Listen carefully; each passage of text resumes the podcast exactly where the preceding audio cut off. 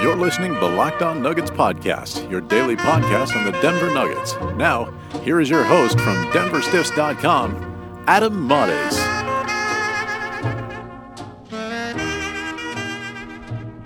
This is one of my favorite pieces of music. I know it's become sort of the like a, a joke, kind of a running joke that I've gotten here. Um, you know, whenever a big Nuggets moment, like a big down moment happens, a big loss, or you know, something like that. This is this is the song that plays, but it's a sad one, but I think it's a beautifully sad one. And that's kind of how I like it because that's really what sports are. Like the highs are so high and so great, but the lows they're so low, but there's always something bittersweet about them, even this one here. So, this episode of the show obviously is going to be about some quick notes on, on the loss to Minnesota, the season ending loss, game 82, that eliminates the Nuggets from the playoffs. Um, I don't think you guys probably want a full 30 minute podcast about like details of how Denver defended the pick and roll um, because there's no other game. you know, usually I think a lot of people like those type of detailed notes because it leads itself into the next game and you kind of keep your eye out for them. The next game is a good six months away, so I'll keep the notes short. So the first section, I'll, I'll talk about the game and provide some notes. In the second section, I want to look at some immediate reactions to the season. Um, I'll go into more detail about this in the coming days, weeks. You know, I, I really want to go into detail about every player on the roster and kind of evaluate their season, where they go from here, and, and kind of look at big picture stuff like that. I'll obviously spend. I, I've promised that I'll talk about Coach Malone and do kind of a longer evaluation of him. Um, but for this one, I, I do want to kind of provide a quick sort of instant reaction to, to some of those things because I know a lot of people are wanting to hear it. And then in, in the third segment, third and final segment, I want to talk about what's in store for the show because the season is over, but the show is not. And I know many people are Denver Nuggets fans in season. Some people Denver Nuggets fans for part of a season, some for all of a season, and some for all year round. I myself love the NBA and love the Nuggets all year round, and there's always interesting stuff to talk about. So in sec- block three, I'll kind of tease what the off season of this show uh, is going to have in store. But let's hop right into it. Um, you know, the game.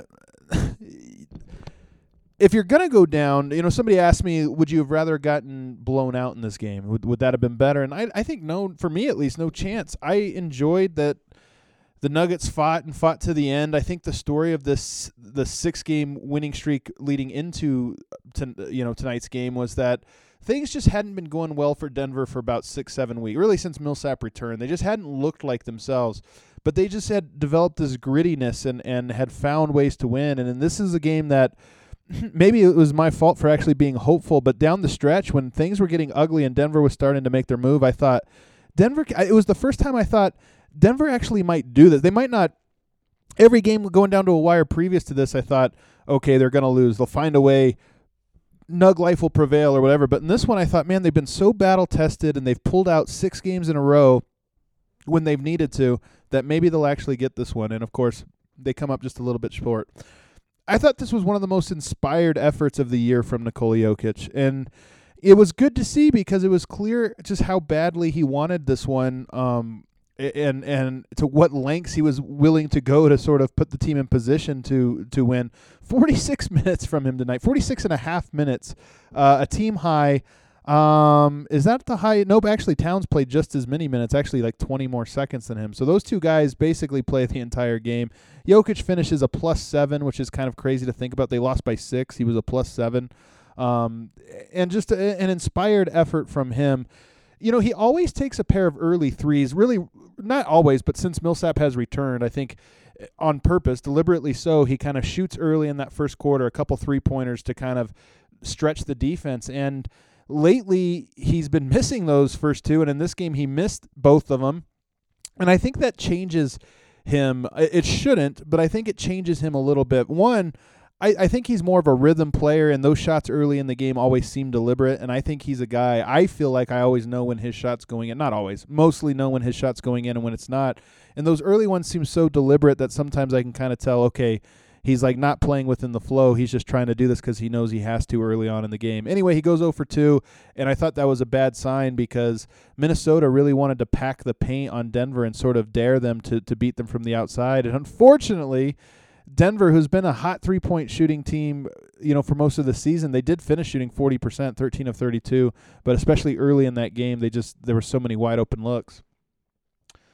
I think Denver tries too hard to get transition baskets. And this is a weird philosophical thing with with this Nuggets team because you want to run and you want to push the pace. And I think Denver, when they're at their best, they're they're great at this, getting the ball across half court within four seconds of the shot clock. Whether it was a whether you get a stop or whether you have to take the ball out of the net, crossing that half court line in four seconds puts pressure on the defense.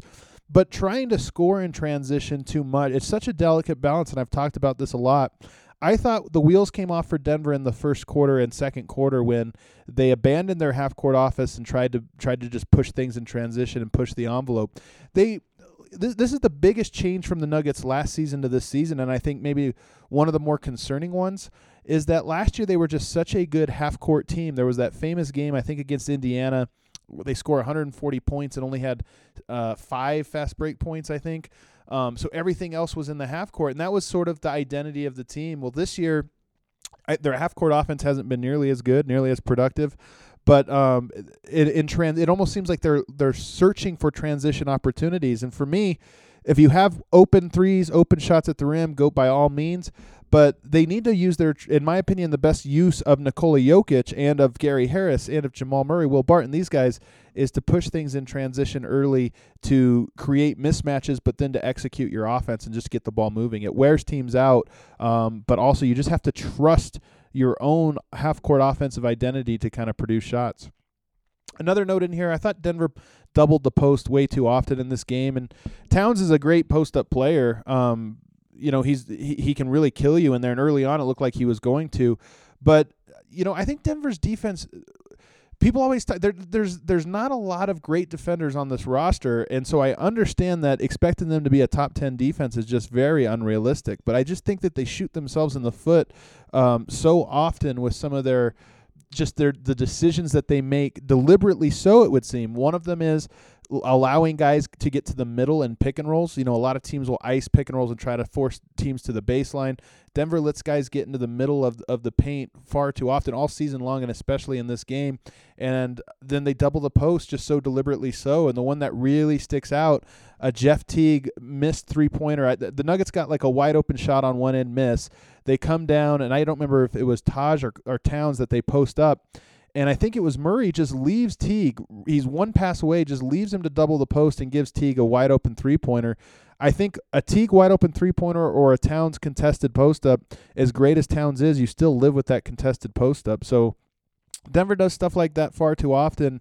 And, you know, I know a lot of people point to coaching. Oh, the coach, why is he having him do that? So you never know if it's coaching or if it's just players going off the rails. I can't imagine Malone wanted uh, the, the double in the post right there to leave a wide open good three point shooter, but but it happened. Um, so their defense just remains worse than it should be, despite the fact that they don't have great defenders. Uh, Jokic has gotten really good at drawing fouls, but it's come at the expense of him being really annoying. and what I mean by that is he's really good at doing this stuff where he tangles his arms with guys and he gets the foul call, but he also tries to draw fouls a little bit too much, I think, because he could be a more efficient scorer if he focused a little bit more on trying to actually score rather than just trying to get the contact. I think one of the things for him this offseason is to really work on his one on one moves because he's got a lot of moves in, in, in his package, but when he goes to just trying to draw contact and stuff all the time, I think he gets himself into a little bit of trouble. So having a few more go to moves, especially going to his left hand, will open things up for him. Um, and and then he complains too much. So when he spends the first half basically almost exclusively trying to draw fouls, he's putting up a lot of bricks and then looking at the ref and yelling. And there was a couple really egregious moments in the first half of this game where he was, you know, in the referee's ear. I thought he was trying to get a technical at one time. That's how bad he was complaining. Didn't get back on D. So it's it's another. I think it's a maturity thing with him. It's it's you know I think the more confidence he gets, the less he will care about these little things. So he'll just go down the court and get it. You know, I'll get him back the next time. But um, you know, he, he that's something he has to work on. I thought Barton showed up in this game big time, and and he took 22 shots, but you know what? There was times in this game where nobody seemed to want to take shots. So uh, what, what do you expect from him? And he had 24 points, eight rebounds, five assists. I thought he was one of the more confident players, more aggressive players, and he ran out of gas too. Down in the fourth quarter, I would have liked to have seen a little bit more pick and roll with him. They ran pick and roll with Murray a bunch, and it just seemed like him and Jokic, who are usually so in sync with that pick and roll, really fell out of sync in the final moments of the fourth quarter. And I would have liked to have seen what Barton had in the pick and roll with Jokic a little bit more. And then Murray missed a lot of easy looks over his last three to four games, which is really surprising to me because I think Murray is a guy that we all think of as extremely clutch. He goes two of seven tonight. He did have 20 points, six rebounds, six assists, so he, he filled up the stat sheet, but he had a couple big ones that would have really changed the game. He had a couple free throws. I, I was really surprised by that. And but the nice thing about Murray is I think his failures will always motivate him. And this was, I think, the last four or five games of the season you look at and think he played below his season average. And I think that's going to drive him into the offseason. And then they they tried to, and Murray did step it up in overtime. He hit some big time shots, uh, tough shot. Like he missed some of the easy ones and made some of the tough ones. So he made up for it in, in overtime they finished the game, I thought, trying to ISO Jokic too much. So they ran that pick and roll nonstop with Murray, and they just weren't able to get clean looks. Murray was missing Jokic on the roll. He was passing at weird angles. They ended up there was just so much clunkiness in the in the final minutes of the game. And you have to give Minnesota credit; they have some great on ball defenders that that I think put Murray in a bit of a bind, and Jokic and you know locked Jokic up as well.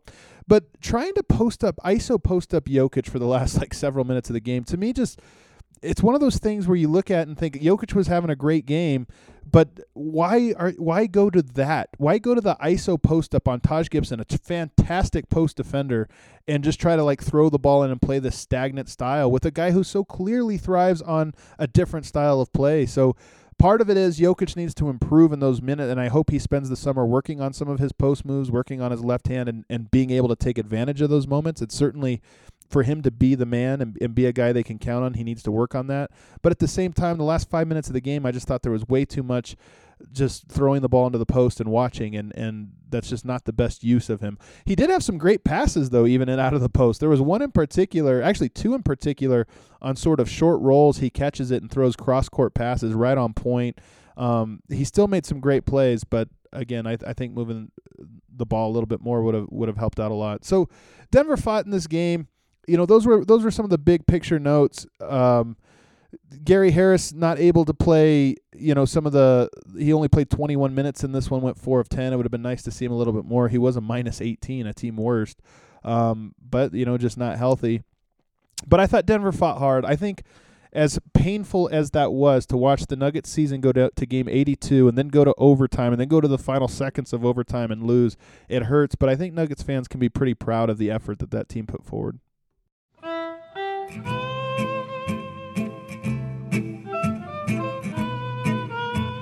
So, big picture, was this season a success or a failure? I, think that question is really, really hard uh, to answer. I personally probably lean more to the side of failure, but like anything in life, on this scale, there's successes and failures sprinkled in. I think the Nuggets needed to make the playoffs this summer for a lot of reasons. Um, some of them just natural, given the guys' playoff experience, um, letting them see that atmosphere. Some of them about like the t- the town, uh, the city of Denver. You know, not making the playoffs affects ticket sales and crowd and enthusiasm and all those things next year. They will be, I think, noticeably lower than they would have been had they made the playoffs because that's kind of a lot of casual fans don't pay attention until they do make the playoffs. So there, there's those type of things. There's also, you know, the man at the top, who I've never met and don't know personally. This is just I'm not. Ta- speculating about him, the person, more of the idea of a person that signs the checks. If you are the owner of a team and the team does not make the playoffs, do you dip into the luxury tax next year to sort of run things back? I think if you make the playoffs and you have this seven game win streak and everyone gets healthy and things are on the upswing, you have a little bit more confidence to dip into the tax and spend some money uh, on places. But when you're not, maybe you look at this and say, well, we're still another year away from the step, so let's let's cut costs again this year. I hope that's not the case, but it's certainly something that um, is within uh, the realm of possibility. So there was a lot of a lot of I think scary things ahead, but but kind of breaking it down, the successes. The Jokic made a leap in the last six weeks of this season that, quite frankly, I wasn't sure he'd ever make, and and it's the number one to me, the number one most important thing that's happened in this game. I think the the Jokic from the month of February isn't going anywhere. That's the best Jokic. You know, people have talked about this last month and, and just what a tear he's on. Is it the best basketball? And to me, it's it's the most in, inspired basketball. It's the most aggressive, and it's the it's like it's an important version of him. But that Jokic of February is the one that that's the ticket. And the Nuggets, for whatever reason this season, have not been able to have that type of th- that month came out of Millsap and Plumlee getting hurt and the Nuggets being forced into it. They haven't they weren't able to ever really channel that style of play any month besides February. Now they had the successful offense and a different style, but I think that the Jokic of February is the Jokic that you want if Denver can use figure out how to use him properly in that context, he'll put up numbers that we've never seen before. He averaged a triple double for the month of February, and I don't think he can average a triple double for a full season, but I think he's a guy that could regularly, consistently put up 25, 11, 8, 9 uh, assist type games on 50, 40, 85 shooting. And and the team can just have this number one type offense. I really think that's within the, the the realm of possibility. But it's nice that Jokic has learned this season, and especially over the last two months, he's learned how to turn lemons into lemonade, and that's going to bode so well for this Nuggets team in the future. If you can play the you know the what we call Jokic ball, we've kind of used that term all year. Get the ball popping and playing through Jokic. If you can get that eighty percent of the time and look, teams are always going to be able to take away the thing you want to do. You can't always win the way you want to win and play the style that you want to play 100% of the time. But if you can play that way 80% of the time, now we've just found, we've discovered it. And over these last few weeks, we've seen that Jokic can make the most when things aren't going his way and just kind of put his head down and force, um, you know, put his stamp on the game in other ways. So now I think you're you're better prepared for this version of Jokic of of you've you've got two types of Jokic now, and and I think that was really really important. Murray made strides this season, and now it's funny listening to the post game. He talked about how he's excited for this offseason because he actually gets to work on his game. And last year, remember, he had the hernia surgery. It there was several weeks, maybe even months, that it took him to recover, so he wasn't working on things.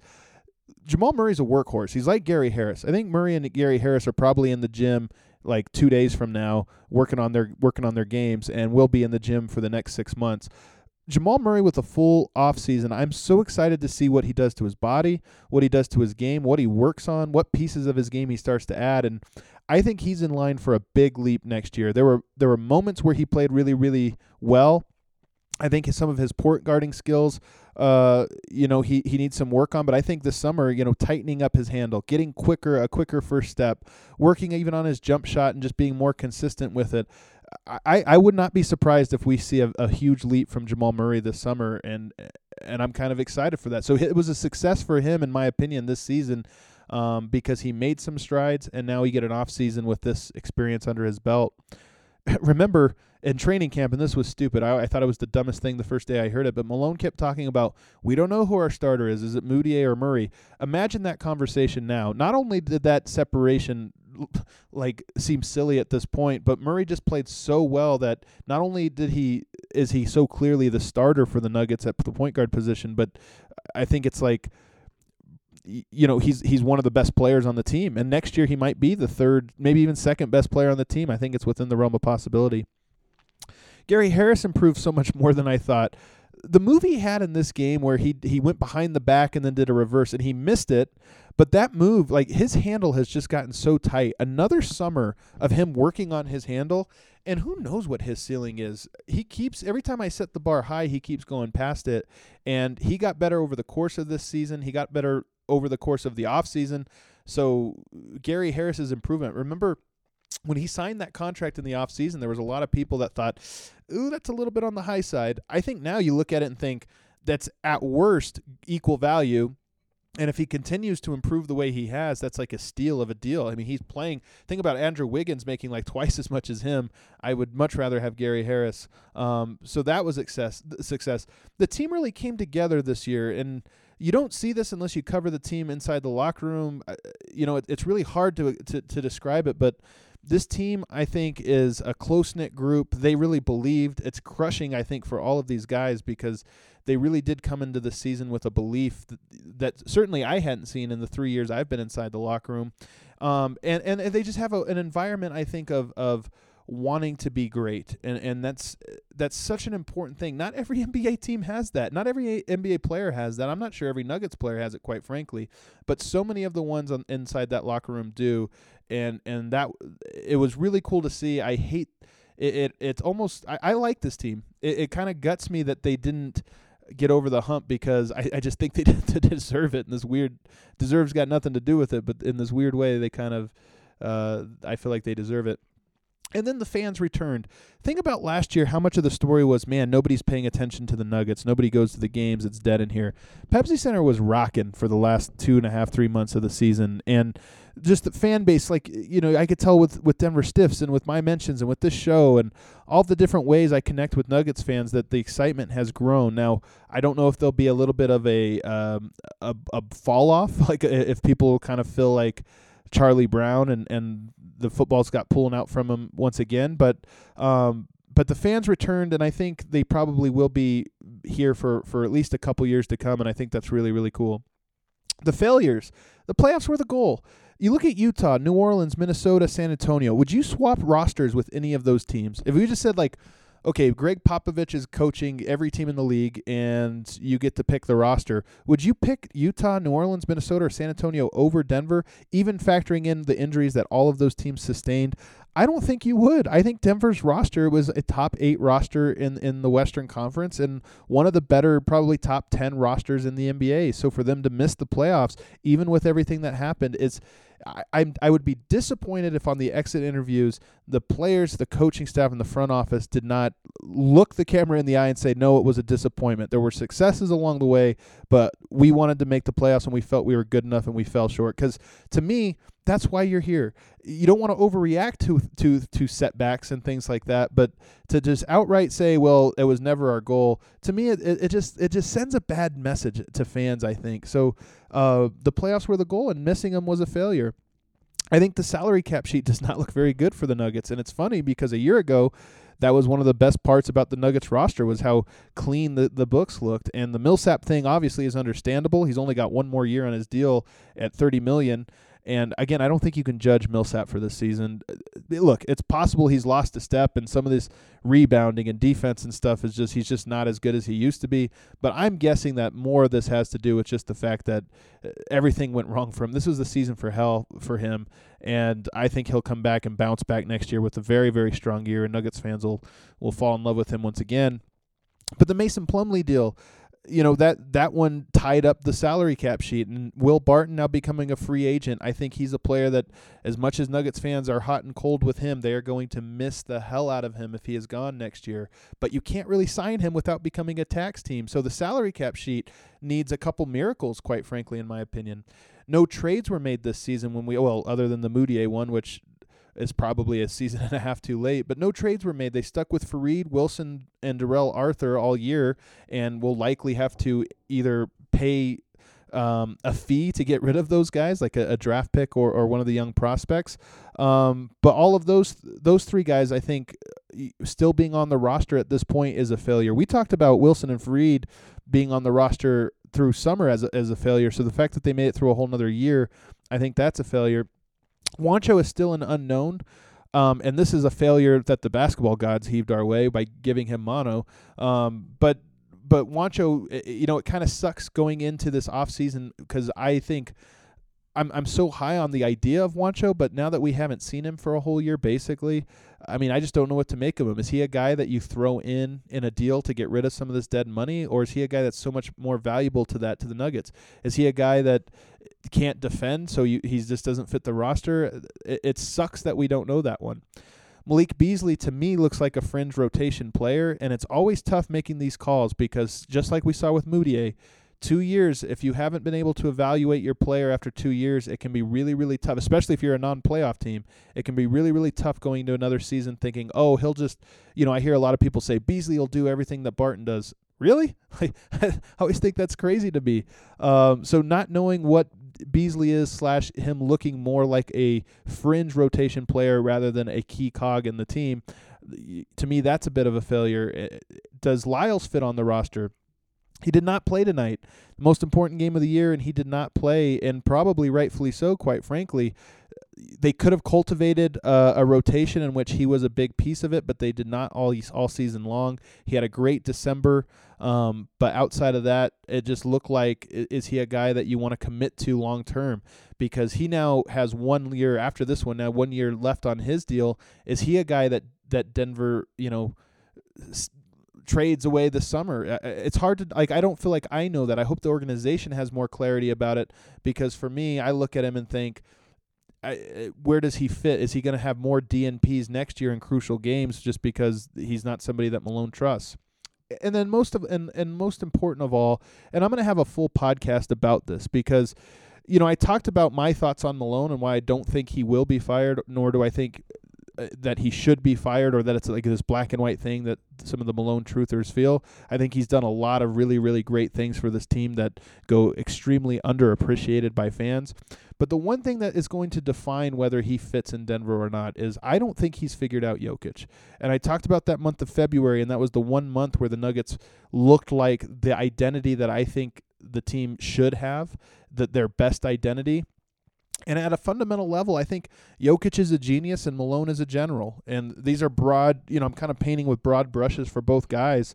Um, but it's hard sometimes for somebody that has that wants that much control of a team in Malone to hand to to work with somebody who is that free thinking and outside the box as Jokic. And it's going to be the biggest test of Malone's career if he can figure out how to give up control and and sort of understand the best uses of Jokic and just sort of trust his guy. Now, maybe it's one of those things where he's playing the long game and he feels that this year was a growing experience. And like I said, Jokic has learned the season how to turn lemons into lemonade. Um, so so now maybe both of those guys kind of pull each other towards the center. Jokic needs to become more disciplined, more tough, more serious, and I think he did that this year. He's taken on some of those traits that are Malone traits, toughness and and seriousness. He's moved a little bit that direction. Malone has moved a little bit in Jokic's direction, and that he's he's given up a bit of control, and and and I think um, maybe with a lot of like Alka Seltzer and Tums, he's he's he's he's been able to like stomach some of these um, ulcers that that he seems to get watching the Nuggets' chaotic style on offense but they need to, they both need to move much more in, in, in the direction and I think Malone especially needs to really figure out how to use Jokic properly and I personally don't think that he has um, and that's going to be a big test for him this offseason. And again, it's not all on Malone. It's when when you're the leader, everything rests on your feet, but some of this is in having the right personnel around, maybe a more experienced point guard as a backup or you know just some different voices in Malone's ear that that kind of help him to better understand Jokic because I think Malone is a guy that if he were running like a just a regular warehouse and Jokic, the Jokic was like an employee of his, I don't think the two would get it wrong because their personalities are just a bit of a of a clash in like philosophies on life. I think um, so so I think that there's some some huge areas of growth that Malone is going to have to make in, in short order. Um, but I'm I'm optimistic that he can. He, he's he's really learned from so many of his mistakes. I think over the course of three years. And while this is probably the biggest lesson he's going to have to learn, I think he's a guy that's incredibly committed to success. And and I think with the you know sometimes you have to have these big failures to really look yourself in the mirror. And I think this will be a summer. And I'm curious to talk to Malone in his exit interview and ask him these questions. But I think this will be a summer that he really examines how what kind of things he can improve on and, and how and try to understand Jokic even better as a talent. Um, so, and, and, I say all that to say that we're still not sure about Malone, and I and you know when I, I people sometimes get mad at me because I always kind of play both sides, but the truth is that I see both sides of the argument. I don't think this is such a black and white thing. I think I, I see both sides, and so I try to present the cases both pro and and, and anti Malone, pro and anti Jokic, pro and anti every every piece of this.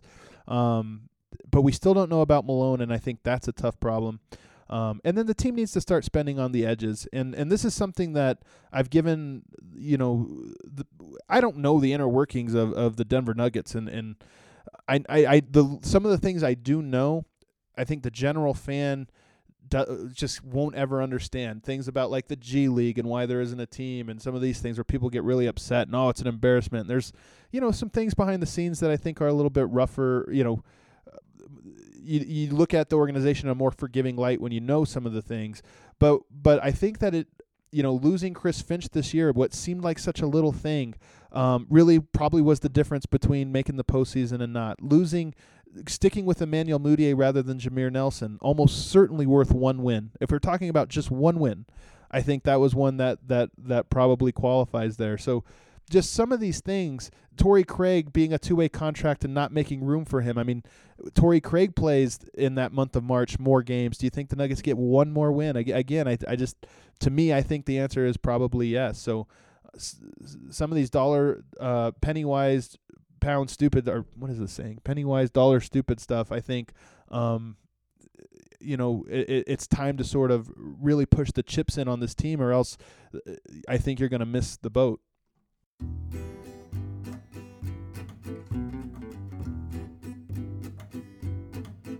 I want to close this off by talking about what's in store for, for Locked On Nuggets. And the NBA offseason is fun. I won't lie. I know it stings right now, and 30 minute podcast, I'm sure a lot of people have already tuned out because they're so still so hurt and so raw about how this ended. But I just wanted to kind of tease what's going on because I'd love for you guys to continue to hang out and listen to the show.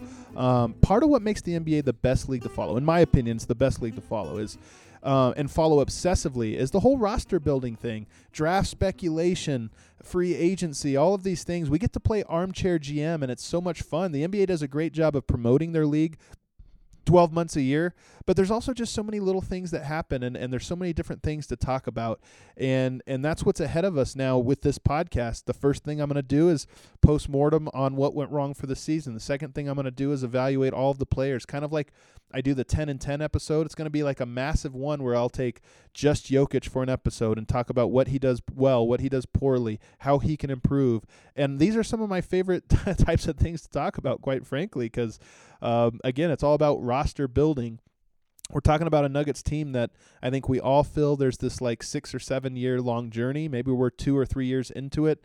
Maybe it's an eight, nine, ten year journey, but it's fun to kind of lay out the roadmap from here and how do you get to being a contender. Um, and Denver has a lot of on their plate this season, uh, this offseason. Jokic's extension is going to be a major storyline. The lottery and then the draft. What does Denver do with their pick? Do they keep it? If they have the 14th pick in the draft, as is almost certainly the case, do they, is that worth more than possibly adding an already experienced player. I mean, do you really want uh, the Nuggets are going to have some major needs? Do you want to trust, okay, we're going to try to bring along a a 20 year old small forward who we're going to have to rely on to get minutes?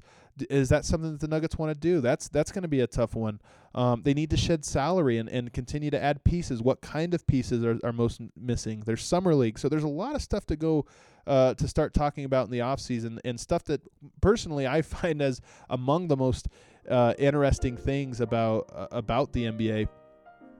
And lastly, I just wanted to end this podcast by by kind of giving a big thanks to everybody that has tuned in. This is probably my favorite part of the job, or certainly one of them. I enjoy writing quite a bit. Writing takes a lot more effort. I'll be honest with you. There, it's it's easier to kind of turn the microphone on, have my notes and all the research that I do for this, and then just talk. Writing is much more of a uh, a delicate, time-consuming thing. But I like both of them. But I really enjoy this show, and I, whenever I go to Stiff's Night Out or interact with people in, in person, face to face, I always get such a kick out of um, how much I get to be a part of everybody's life, and, it, and it's kind of it's one of those things where I'm I'm big about sports being a thing that connects all of us to each other, and it's the best part of sports. It's you know I've gotten to meet people from all over the world through blogging and through podcasting, but also through playing the game of basketball. And um, so it really is one of the cool parts uh, uh, of my job. Just this last week at Stiff's Night Out, talking to all different types of people that tell me,